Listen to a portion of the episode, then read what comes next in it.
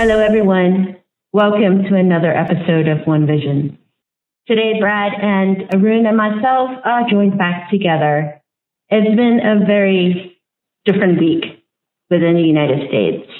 We have witnessed the tragedy of George Floyd. We have witnessed the social unrest that happened thereafter because of the injustices.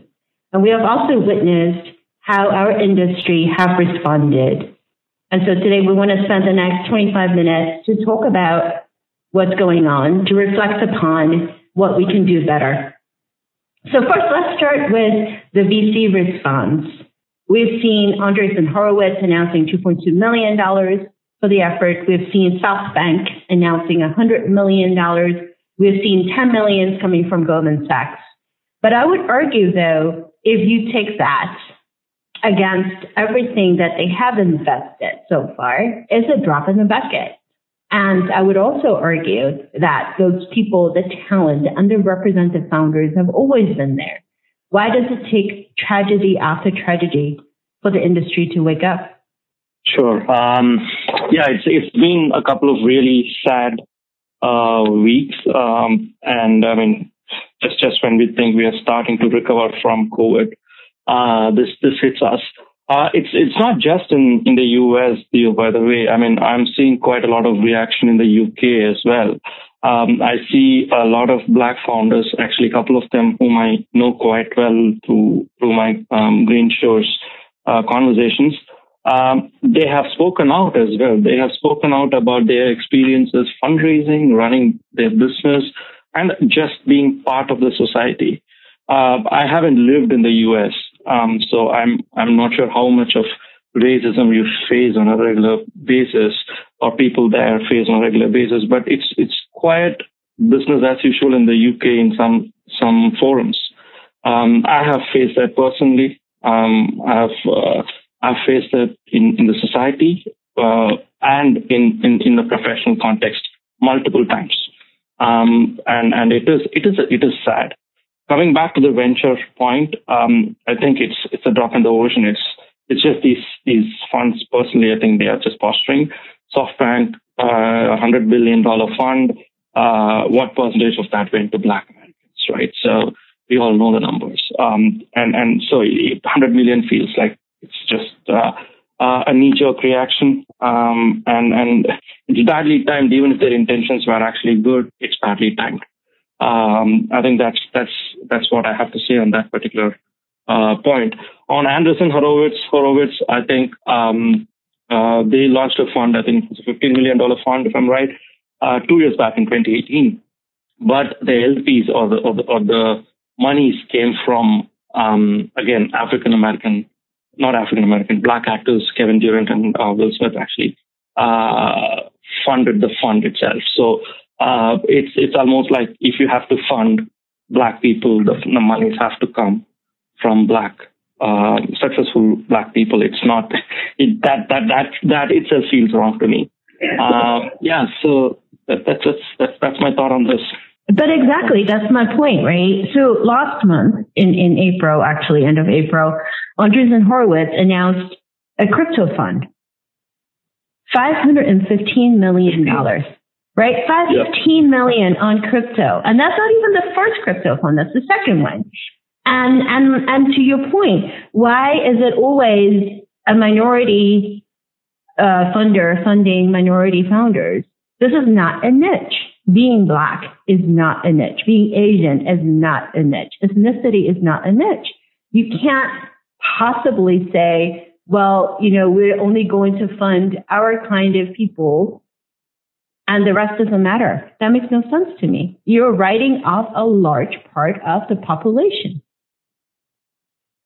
But I, I don't, I don't know what what it, what it is um, that that you know the the murder of George Floyd by a police officer has to kick this country's um, navel gazing into gear. Um, when when you're a white VC and something like this happens and you get your partners together and you decide, oh, we're going to throw a couple billion at this and we're going to like release a press release on TechCrunch, um, or we've got hundred billion dollars, much of which was wasted in companies like WeWork, and we're just going to put a drop, like uh, Arun said, a drop in the ocean to to somehow say that we're going to have impact too. Um, it, I, I don't think that it's it's something that is dishonest per se on, on behalf of, of these um, venture teams, but I think that they really need to look at themselves and they need to look at their processes. One of the most interesting things of the last couple of days are people calling them out directly and them, um, the partners of some of these firms, sort of having a back and forth on places like Twitter, and just watching the dialogue and watching the excuses and watching them not respond when they have questions of not just what percentage of Black founders are you funding, but what percentage of your partners, what percentage of your you know sort of associate partners and the folks inside your teams are anything but white. You know, and we could go down the list, you know, of any other, you know, sort of minority or any other gender. Because that's the problem with most of venture is that it's far too white and far too male.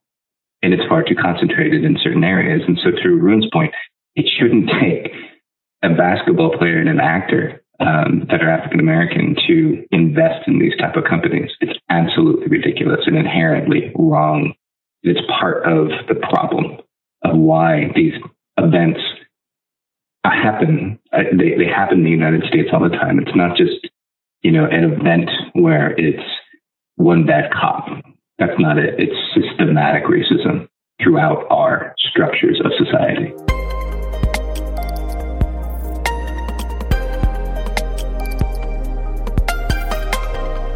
So, speaking to that, um, I think the other thing that we've seen also before witnessing the events of the last two weeks is COVID, COVID 19. It has a disproportionate effect on Black families. And there has been numerous articles being written about it. And what I've been appalled to see is every time when we talk about it, we say, you know, um, a lot of the black families, they are negatively impacted because they are also the ones who are quote unquote essential workers who have to decide between going out to work so they can put money and food on the table versus risking their health. They are the ones that are living in neighborhoods that don't have access to good health care. They are the ones who cannot afford to go see a doctor. They're also the ones that get impacted the most by unemployment. And I've seen again and again and again, every time when we raise things like that, I always get pushback. I get pushback from people in our ecosystem that says, well, but from a from a heredity perspective, they're also more prone to disease. So it's not because they're systematically being discriminated against. Or I would hear people that said, well, you know, they are they are not faring as well economically because they don't know how to manage their money. But the numbers are there. The numbers are there that shows that black people make up a larger share of the deaths. The numbers are there that say a larger share of black Americans don't have access to health insurance. The numbers are there that they are living in poverty much more so than the rest of us. So, and it brings me to something else that we saw this week that we saw an article shared by our friend Spiros that talked about overdraft fees in banks. That talks about how much money financial institutions are making out of the low income people. What can we do to change that narrative? How can we actually be more conscious, not just saying, oh, you know, because of current events, we are going to allow you to defer your payment for three months. How can we actually serve people better? You know, one of the things about the industry and fees um, are that they hit, you know, not just racially, but just systematically, again, sort of lower income people that have fewer funds. And and when we look at fees, um, disproportionately sort of hitting uh, certain populations. And banks aren't doing anything about it to alleviate that. And they're not doing anything about it to improve the income side of the balance sheet for consumers. You just have to wonder, you know, where the heart of the industry really is. And, you know, again, I think banks and, and bank executives don't sit there and think about sort of this population of you know the, the 80 plus percent of people that don't have um, significant funds. Because it's it's inherently different when you are in a room with these executives and you talk about sort of the the way that they're managing their balance sheet for a three trillion dollar bank like Chase say, and the type of decisions that a product manager makes about fee schedules. Um, even when you're at a smaller bank, you know, say you're at a billion dollar bank in the U.S.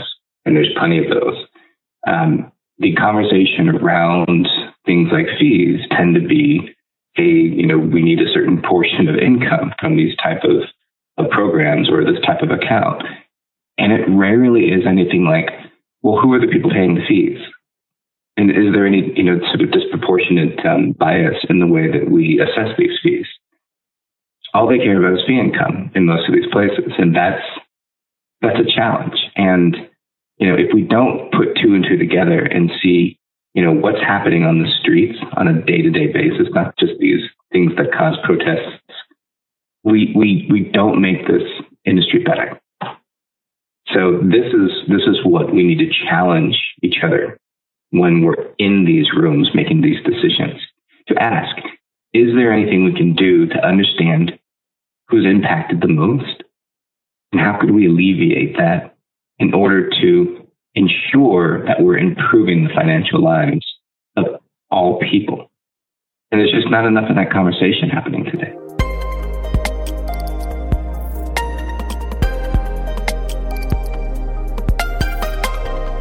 Should we nationalize banks? I don't know. Um, uh, I, I, I, had this conceptual conversation with uh, literally uh, two, three days back with one of my university friends, and we were talking about public sector versus private sector and um, how how these people on the on the bottom the, at the bottom of the pyramid can be served. Um, see, as as banks uh, who are uh, listed in a in a I mean, or who are part of capital markets, they are they have they're conflicted in, in serving the, bo- the bottom of the pyramid, right? They have to show certain results to, to their shareholders. And you, you, I, I don't think it's practical from a business viability perspective to expect them to be too ben, uh, benevolent to um, the people at the uh, people who uh, are, are uh, incapable of paying those fees. Uh, but it also means that there might be a, there might be have to be a uh, balance that the regulators and central banks strike, in my opinion, where they kind of have certain types of outlets serving these sort of subprime or whatever the, the tag you have to, to, to highlight these people who struggle to pay these kind of or struggle to use these products effectively. Um, and the, the challenge um, I've had, I mean, this, this is again uh, going back to the microfinance industry, for instance, in India. We, I had had this conversation again with a few, few friends. We've had this for several, um, uh, several, several times. The microfinance industry in India charges, I think, well over 20, 25% to the, to the farmer there. Um, and the, the challenge was, isn't that ridiculous uh, to charge them that kind of interest rates? But if you think about it, if the farmer didn't have that option, they would be going to local lenders who charge them six, seven, eight times that kind of money, uh, that kind of interest. So I think perhaps uh, put things into perspective. It's good for the farmer. It's perhaps even good for the capital markets or the participant in capital markets to charge that money. Um, and then perhaps we need to let that model evolve. But if you think that it's not working, then it has to be more of a public private sector partnership coming together to solve this problem, is what I would think. And rates um, for loans and these type of things are discriminatory. And while we have laws against these things, at the end of the day, the larger the bank, the more these individuals are simply data points. And to Arun's point earlier about capital markets and the way the banks think about the structure of not just their income, but their balance sheets, they're more concerned about their larger balance sheets and how they're going to trade uh, and how they're going to make money on multiple margins. And it's so complex and it's so complicated. And at, at one point, you know, that type of business was disassociated with consumer banking. And I think it really needs to be again. We need to go back to, you know, Glass-Steagall, um, pre-Glass-Steagall, you know, 10 year ago um, type of restrictions on what people can do with those type of balance sheets. The issue here that we get back to about what's happening in the industry and how we should react to it and how venture should look at it is, is about how we are helping people and how we are hurting people. And so, you know, I would just ask you, know, you to think about what it is that, that we can do to encourage people to look beyond themselves, who they look like, what they are, what they know, and to assess their programs and assess who they're hiring and assess who they're investing in. And, and really, you know, it's, it's not just moments of reflection. It's not just when, when, you know, we have tanks in the street or whatever the heck is going on in some of these places. It's every single day. And, and from the, the, the moment that you know I, I was at a small credit union in downtown Oakland and experienced what it was like to have economic inequality staring at me in the face every single day to the point where again you're sitting in a room of executives and you're trying to get the point across about some services that would help more people. And they just like look at you like you know you're from mars these are the conversations that need to happen every day. And this is this is what is wrong with moments is that they shouldn't be moments. It should be every single day.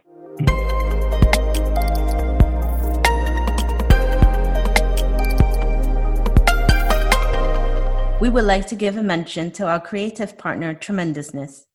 Tremendousness is a creative agency that uses visual thinking, information design, and storytelling to help organizations explore and innovations, products, and processes. Learn more at www.tremendo.us.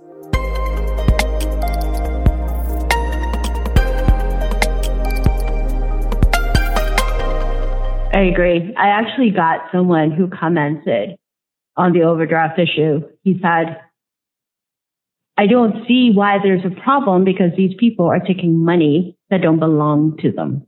They are overdrafting, quote unquote.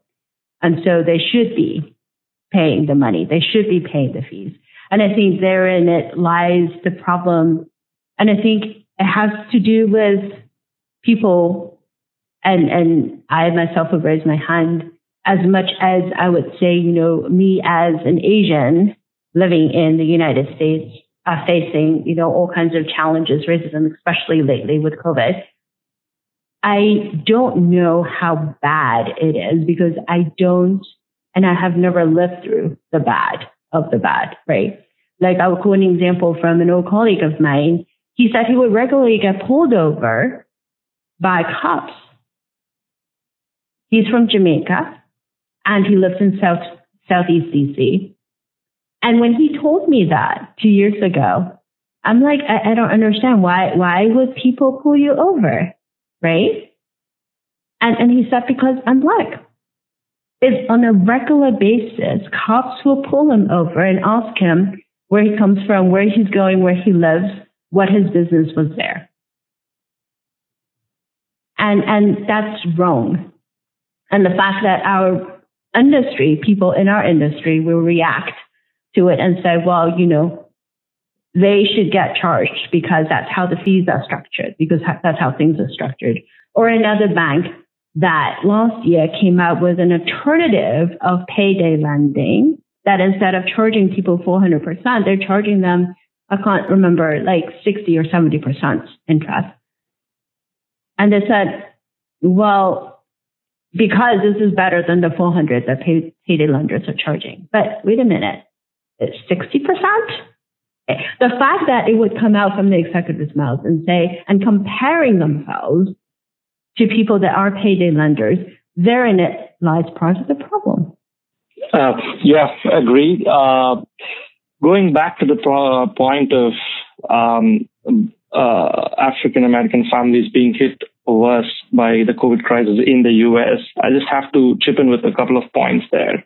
It's, it's also a demography challenge that uh, that some of our societies are facing today, right? Because especially with this pandemic, Um, and, and, and again, going back to my India example, um, with the COVID crisis, I think India has just crossed 200,000 victims, and about a third of that uh, are from the city of Mumbai.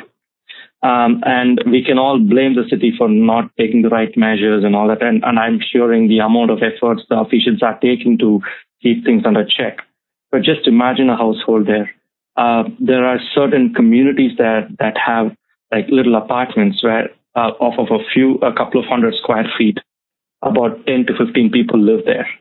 And when you have 15 people living, they don't, they don't live there. They just come to that apartment to sleep. They sleep. They have a seven hour, um, what do you call it, shift to sleep. And then they're woken up by the next guy who comes there to sleep. And then the next guy comes in. And that's how they live in that apartment. And then the rest of the day they go out, work. And when you're living in that kind of a mode, it's very hard for a government to get to that level of grassroots and make sure their welfare is taken care of in a pandemic that is as cruel as what we are going through at the moment. So, as much as we, we, we actually say that there could be more that could be done from a financial support perspective, from a from uh, being more humane and all these kind of things. I think at this point that there needs to be. I mean, most governments I, I have I have come across, the um, European governments. I mean, Germany is doing amazingly well.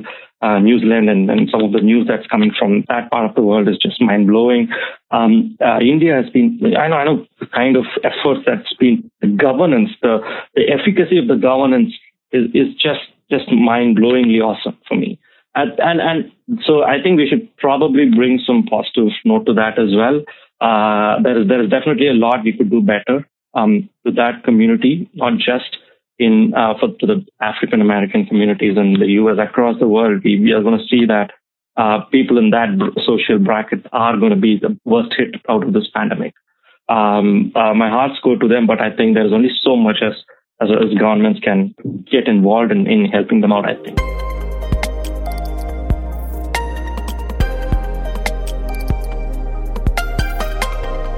I think it needs to be a private public partnership, right? Absolutely. It's not something that government alone can do. It's also not private sector alone can do. Um, it needs to be both and it needs to be a sustained effort. It cannot just be a one-off knee jerk that said, oh, wait a minute, this is the flavor of the week. And that's what we're going to focus on. And before we close, I want to, I want to talk about something else that happened last weekend as well. MIT just selected as first black woman student body president. It took 159 years, but they made it. The problem I have with that was not only it took that long, but also how it was being portrayed, how it was reported. The news article, quote unquote, MIT elects first black women student body president in its 159 year history and has a picture. But the picture has no name. The title of the article has no name. The tweet that it posted also has no name. And she has a name. Her name is Danielle Geathers. And we should celebrate the fact that not only MIT finally made history, but there's also this person behind it. It's her accomplishment. Her identity is not just the fact that she's a woman and she's black. Her name, her heritage, what she does, what she represents as a person also should be part of her identity. And this is not the first time, right? We've always gone through, we've seen Financial Times having an article that talks about a particular bank having a first female executive, no name. Same with Nickel. We have seen another one that talked about um, Japanese central bank. Again, an amazing woman with amazing accomplishment, no name other than the fact that she's a woman.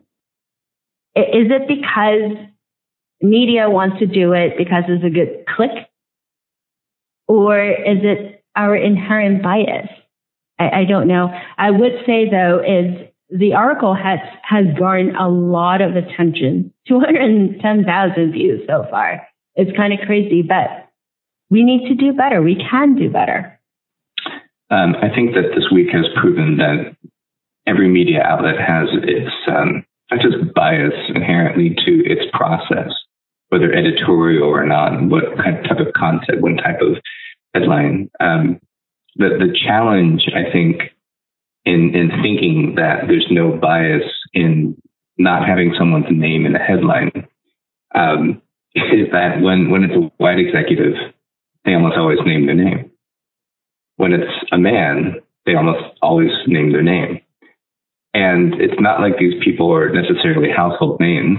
Um, when you scan almost any paper, you don't know these people, and yet they will acknowledge um, individuals more. And you know, imagine the the paper saying, "Hey, you know, white man becomes executive of big bank," or white man, you know, becomes the 1500th in a row uh, to be the central banker or the president or the whatever. Um, not just this nation, but we've had opportunities again and again to put women and put people of color and put more diverse executives uh, in place of power. That's the problem with everything that is happening. That you know, again, this is a microcosm. This this moment in history is just that. The systematic problems that are underneath this and the differences in the way that we look at the economy, we look at services in general, is so inherently biased. And I've learned so much from the two of you based on who we've had on this program over the last year and a half or more, and who we meet and talk to all the time. And I have to check my own bias. And we have more to do, not just in banking, not just in venture capital, but in every single conversation that we have. And we just simply need to look at ourselves, think about what we do, and have those difficult conversations because that's the only way you change them.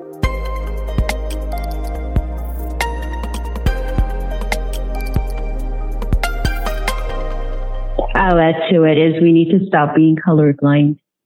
And I myself have gone through those periods as well. I remember when um, a couple of years ago when when I started coming across things like Black Lives Matter, my first reaction was, why is it Black Lives Matter? Why isn't it all lives matter?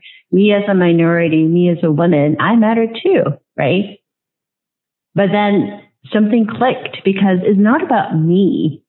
It's not about Asians.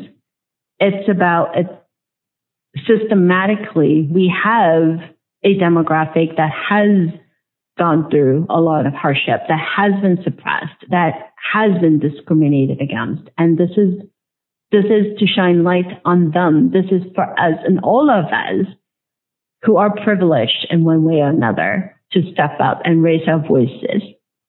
So this moment is for them and it needs to be more than a moment. So with that, thank you so much for listening in this week to another episode of One Vision.